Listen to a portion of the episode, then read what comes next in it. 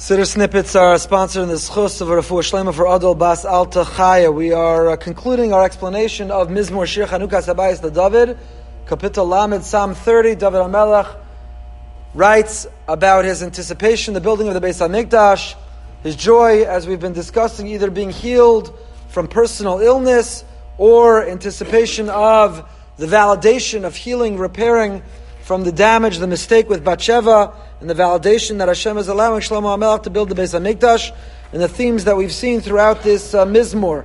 Kirega biapo, that even though God gets angry for a moment, and Bilam tried to capitalize and leverage that moment of anger that God had during the day, we know that Chaim Birtzono, at the same time, Hashem wills us to live. Rav Elio Lopian in his Lev Elio writes, Chaim Birtzono really is a description of our existence altogether. Chaim, our life our mere existence is so no. It's only with His will. We have no existence independent of His consent. If we're here, if we're alive, it's because Hashem has more for us to accomplish. He's renewed our contract. We have a mission to which to fulfill. It is Chaim. Our very life is no, is only because He wills that I mentioned this morning in the Amunashir, the Baal HaTanya, the Alter Rebbe has a mashal as a metaphor. If you were to close your eyes right now and picture a red car, the image of the red car would exist, but only so long as you're picturing it. The moment you open your eyes and start thinking about something else, the image ceases to exist. Is the red car real? Is the image there? Yeah, as long as you imagine it. Stop imagining it, it disappears. The Baal HaTanya says, not with a red car, but we are in Hashem's mind's eye. Hashem uses His divine imagination, and the image, the illusion of our existence is there. But it's only birtzono. It only is as long as He imagines us. Once He stops imagining us, then the image, our illusion, the illusion of our reality, of our life, ceases.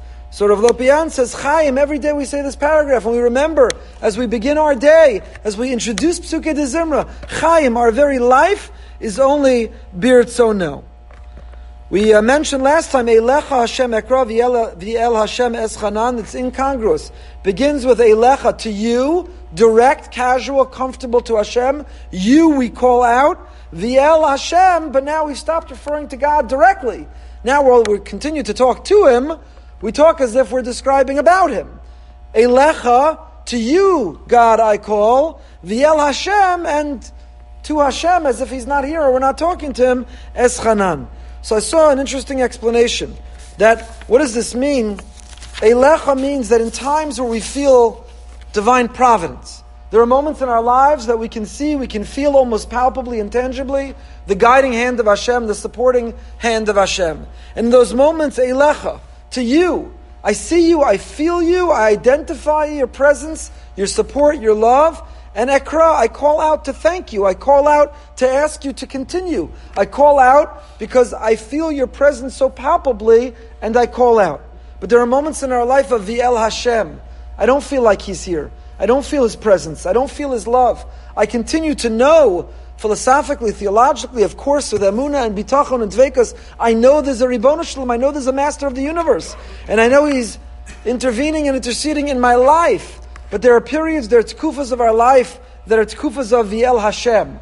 That I'm speaking to him, I know he's there, Es Chanan, I appeal to him, I call out to him, but it's not as feeling that I'm in his presence. This pasuk captures the tension that there are times in our life of Eilecha, there are times that I see him, I feel him, I know he's there, and there are times of El Hashem, but David HaMelech reminds us that no matter what I'm feeling, and no matter the nature of the relationship at that moment, whether it's closeness or distance, whether it's access or feeling like I'm blocked, in all cases, it's Ekra and Eschanan, we still turn directly to, to Hashem. This is the Haaras Hatfila, the Sefer Haaras Hatfila points this out. Mabetza b'dami b'rirti shachas hayodcha afar Hashem. Mabetza, what's the point?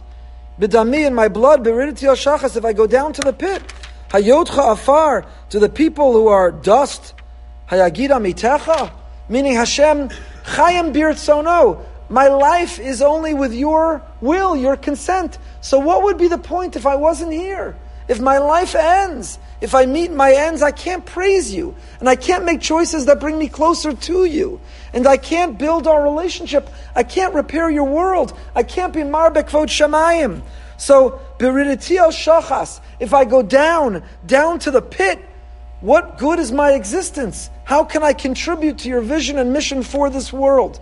Now, down to the pit, again, is a throwback David HaMelech already said, Min Shaol Nafshi, Chisane Miyor Debor. He's been making these allusions and references, which some understand mean quite literally. If I meet my ends, if I confront my mortality, if I die, if I go to Gehenna, I can't, I have no more Bechira Chofshis, I have no free will. I can't impact your world. But it could also mean the pit of despair, the pit of hopelessness. If I go to a dark place, if I go to a place where the Yetzer Hara conquers me, I go to a place where I don't feel your presence, I can't lean on you with hope and with faith and with optimism, then what good am I? So Hashem, help keep me above the pit, lift me out. Don't let me slide to a place of hopelessness and despair. Keep me to a place of Elecha Hashem Ekra, where I always believe and I yet trust and I put my faith and my trust in you. Shema Hashem v'chaneni, Hashem hayeh li. Here Hashem, be gracious to me.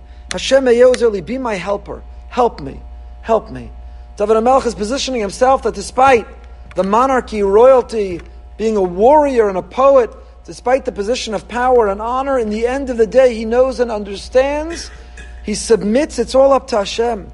Chaneni, Ozerli, I need your help. I need your help.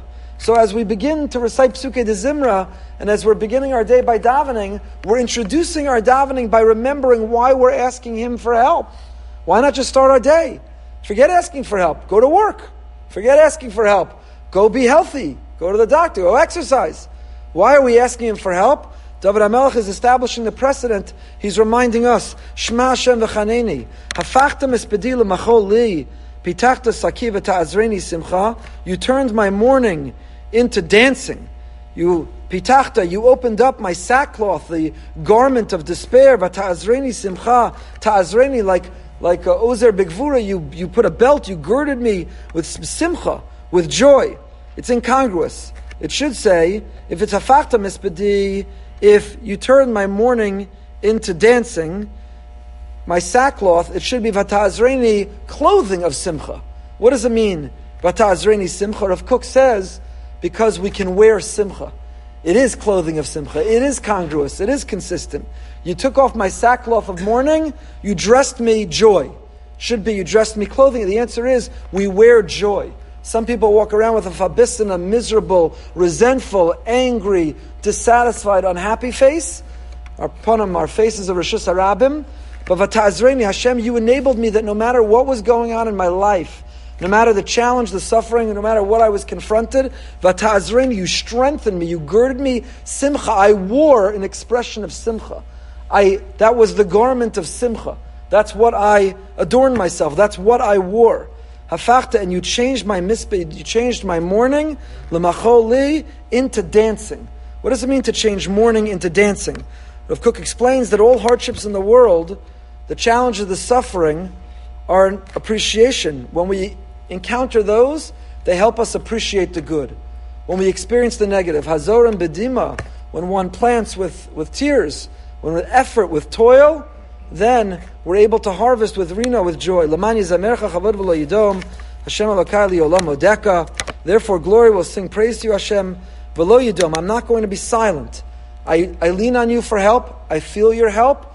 You transform from mourning to dancing. You enable me, no matter what I'm going through, to wear the garment of simcha, and therefore I refuse to be silent. Hashem Elokai liolam odeka. Hashem, my God, I'm always going to praise you. What does it mean? We end with this, Lamani Zamercha Chavod. I will sing with kavod. So the Das Mikra commentary on, Tehillim says, it means I will sing a song that gives you kavod. Hashem, because I'm leaning on you and I'm grateful to you, the song I sing will be a song that gives kavod, honor, and respect to you.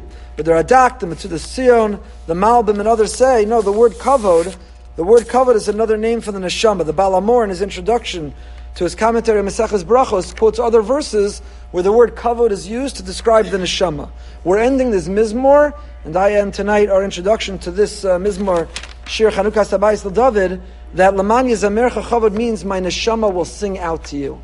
This is the ultimate introduction to Psuke de Zimra, verses of Zimra, Laman Yezamercha Chavod.